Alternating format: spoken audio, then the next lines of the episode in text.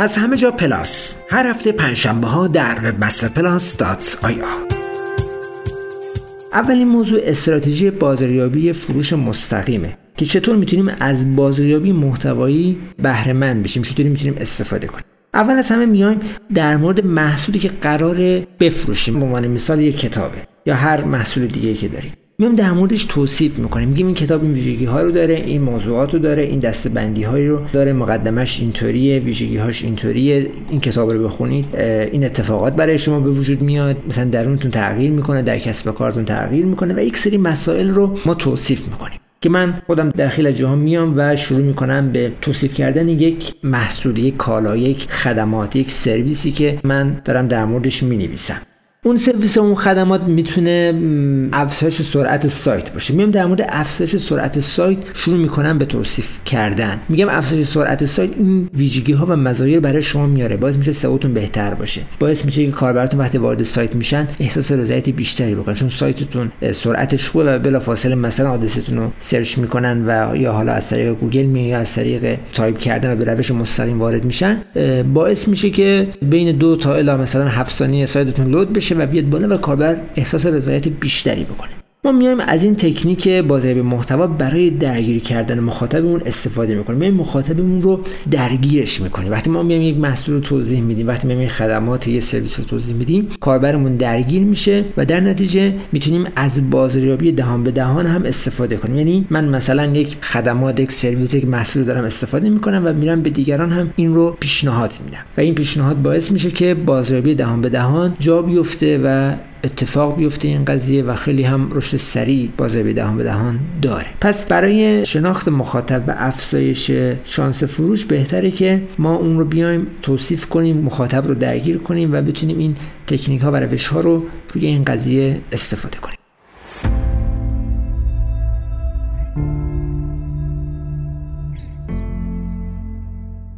مورد بعدی محتوای تعاملی که قرار چه استفاده ها و چه کاربردهایی ازش داشته باشیم. که حالا محتوای تعاملی به خاطری که انقدر محتواها در شبکه های اجتماعی و در سایت ها زیاد شده و رو محتوای بلاگ بیشتر منظورم هست. بیشتر شده که کمتر میان محتواها رو می‌خونن و با دقت مطالعه می‌کنن. این چارش چیه؟ باید چیکار بکنیم که محتواهایی که می‌نویسیم و درج می‌کنیم و حالا در شبکه های اجتماعی می‌ذاریم یا در فضای سایتمون داریم اون رو منتشر می‌کنیم. چیکار کنیم که با دقت بیشتری دیده بشه؟ کاربر یک تعاملی با این محتوامون داشته باشه. میایم از حالا باز هم برمیگرده به بازاریابی محتوایی همون محتوای تعاملی که یک زیرشاخی از بازار محتوایی. میایم چیکار می‌کنیم؟ مخاطب رو قبل از اینکه شروع کنه به مطالعه کردن میایم مثلا با گوش دادن یه پادکست یا دیدن یک ویدیو یا اینفوگرافیک و هر کاری که ما می‌تونیم باعث بشه که کاربر با اون محتوا ارتباط برقرار کنه رو استارتش رو می‌زنیم و شروع می‌کنیم در داخل اون محتوا استفاده می‌کنیم این قضیه رو. چون می‌دونید که این روش که الان خیلی حالا فراگیر شده و داره کم کم جا میفته و استفاده میشه 86 درصد از مواردی هستش که بازاریابان محتوا میان از اون استفاده می‌کنن. یعنی میان در داخل اون پستشون یک سری جذابیت هایی رو میدن. حالا اون جذابیت ها می‌تونه یک فایل صوتی باشه یک فایل ویدیویی باشه یک اینفوگرافیک باشه یک ایموجی باشه یا هر ترفند دیگه که می‌تونه باعث جذب و رشد این قضیه بشه رو میان می‌ذارن قرار میدن و اون باعث میشه که اون محتوا بهتر دیده بشه و مخاطب هم تعامل بیشتری داشته باشه. پس ما بیایم کاری که انجام بدیم این هستش که مخاطب رو وارد یک گفتگوی دو طرفه بکنیم. بیا ما بهش بگیم که خب شما می‌تونین از این آزمون استفاده کنید از این بازی استفاده کنید این فیلم رو ببینید. این محتوا رو خب دیدی خوندی مشاهده کردی حالا بیا نظر بده. نظر در مورد محتوا چیه؟ بیایم یک حس تعامل بین محتوا و کاربر ایجاد بکنیم.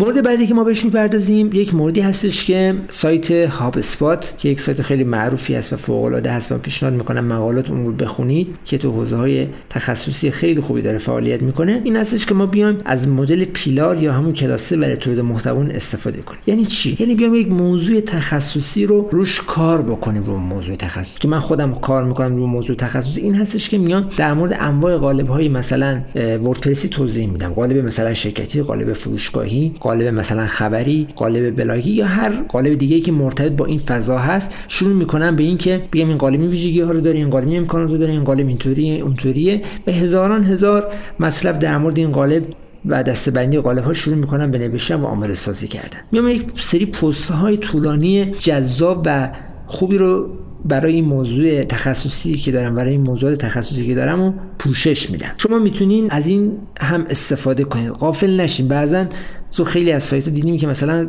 صدها موضوع دارن کار می‌کنن و هیچ موضوع تخصصی ندارن. وقتی وارد میشه می‌بینیم خب هیچ موضوع تخصصی این سایت کار نمی‌کنه. صرفا اومده از هر چیزی و از هر جایی یک محتوایی رو آماده کرده و قرار داده. ما میام از اون پست‌های بلاگی استفاده می‌کنیم و از کلمات کلیدی طولانی هم که مرتبط با موضوعات اصلیمون هست و اونها رو پوشش میده هم داخل این پست استفاده می‌کنیم. چون این پست‌ها پست‌های طولانی هستن شما می‌تونید لینک دهی داخلی خوبی رو داخلش انجام بدید. می‌تونید موضوعات خاصی رو بهش ارجاع بدید. همون لینک دادن و همون لینک دیگه داخلی می‌تونید به معرفی خیلی از موارد داخل اون پستاتون بپردازین که باز هم مرتبط با موضوع تخصصی شماست. که من حالا در وب مستر پلاس هم که تو این فضا دارم کار می‌کنم این هستش که می‌پردازم به از موضوعات تخصصی و موضوعاتی که مرتبط با فضای تخصصی هست. نمیرم حالا موضوعات پراکنده یا موضوعاتی که اصلا مرتبط نیست رو بهش بپردازم. برم تو موضوع مثلا انگیزشی کار بکنم و بعد بیام شروع کنم به نوشتن پست شما بعدش هم حالا پادکست رو و خیلی از موارد این کارو نمی‌کنم. رو همون موضوعاتی که تخصصم هست استفاده می‌کنم و شروع می‌کنم به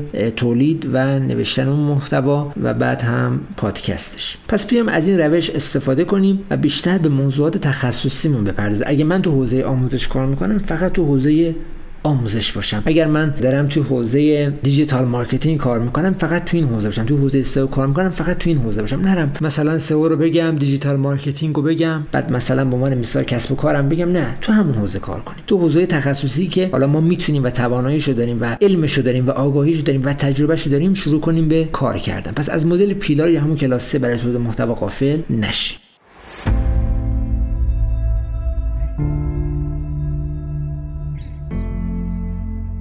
مورد بعدی تقریبا چند روز پیش گوگل یک آپدیتی رو انجام داد که 25 اکتبر 2019 که اینو حالا بشنوید خالی از لطف نیست اینکه اومد درک بیشتر جستجوها رو بهتر کرد. یعنی اومد جستجوهایی که شما دارید تایپ می‌کنید و می‌نویسید و به حال دنبالش هستید اومد اونها رو بهبود داد. اومد اونها رو دقیق تر کرد. به عنوان مثال من به دنبال کلمه دوشیدن شیر هستم. اون دوشیدن شیر رو میاد بررسی می‌کنه که بگه منظور شما چیه؟ شیر خوراکیه یا نه؟ شیر آب یا شیر جنگل. یا دوشیدن شیر هم می‌تونه بهترین مثالی باشه که ما می‌تونیم در موردش استفاده کنیم. یعنی میاد اون دایره که شما دنبالش هستید اون حوزه که شما دنبالش هستید اون رو به صورت دقیق تر و جزئی تر و با درک بیشتر اون رو برای شما به نمایش در میاره و میگه خب حالا شما منظورت اینه بیا این هم این جستجویی که شما دنبالش هستی و در واقع می‌خوای بهش برسی. میاد پس این رو دقیق تر به شما نمایش میده و اون چیزی که می‌خوایم و دنبالش هستید مطمئنا بهش می‌رسید و می‌دونید که من مثلا اگه دنبال این کلمه هستم پس این کلمه هم همونی که من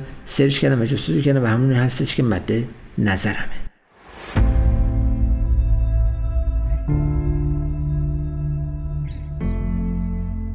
مورد بعدی این هستش که ما میایم در مورد حالا بکلینک می‌خوام صحبت کنم. بکلینک ها همونطور که بدونید اعتبار یک وبسایت. حالا ما تو دنیای واقعی هم این رو یه جورایی داریم. چجوری داریم؟ حالا من با یه مثال توضیح میدم. شما دوستتون رو می‌خوایم به یک رستوران دعوت کنیم و بهش پیشنهاد بدین که داخل اون رستوران میاد ما سه تا معیار برای اون دوستتون در نظر می‌گیریم و میسنجیم. اولین معیارش اعتباره. میگیم دوستتون چه جایگاهی تو ذهنتون داره؟ دوستتون دوست صمیمی یک دوست معمولی یک دوست مثلا فوق العاده برای من. اینو میگیم بررسی می‌کنیم دومیش میگیم اعتماد. میگیم که چقدر به دوست خودمون اعتماده؟ اعتمادمون به دوستمون واقعا زیاده؟ نه معمولیه یا متوسط نه یا مثلا اینجوریه؟ میگیم اعتماد ما نسبت به دوستمون چقدره؟ بعدی میام میگیم خب این دوستمون حالا میگیم تخصص. میام میگیم این دوستمون یک فرد شکمویه یا یه فردی که غذای زیادی می‌خوره یا غذای چرب خیلی دوست داره یا گیاهخواره یا گوشت می‌خوره. می‌تونه خیلی مهم باشه. می اونو بررسی گوگل هم در اصل سه تا معیار و موقع بررسی لینک ها داره که میاد از اونجا شروع می‌کنه به لینک سازی اصولی و اونها سه مورد هستن. اعتبار اعتماد و تخصص. چه اعتباری دارن؟ اعتماد که مربوط به بحث دامنه هست که گوگل چقدر به این دامنه اعتماد کرده و تخصص. در چه موضوعاتی کار می‌کنن؟ موضوع سایتشون چیه پس به این موارد هم توجه داشته باشید.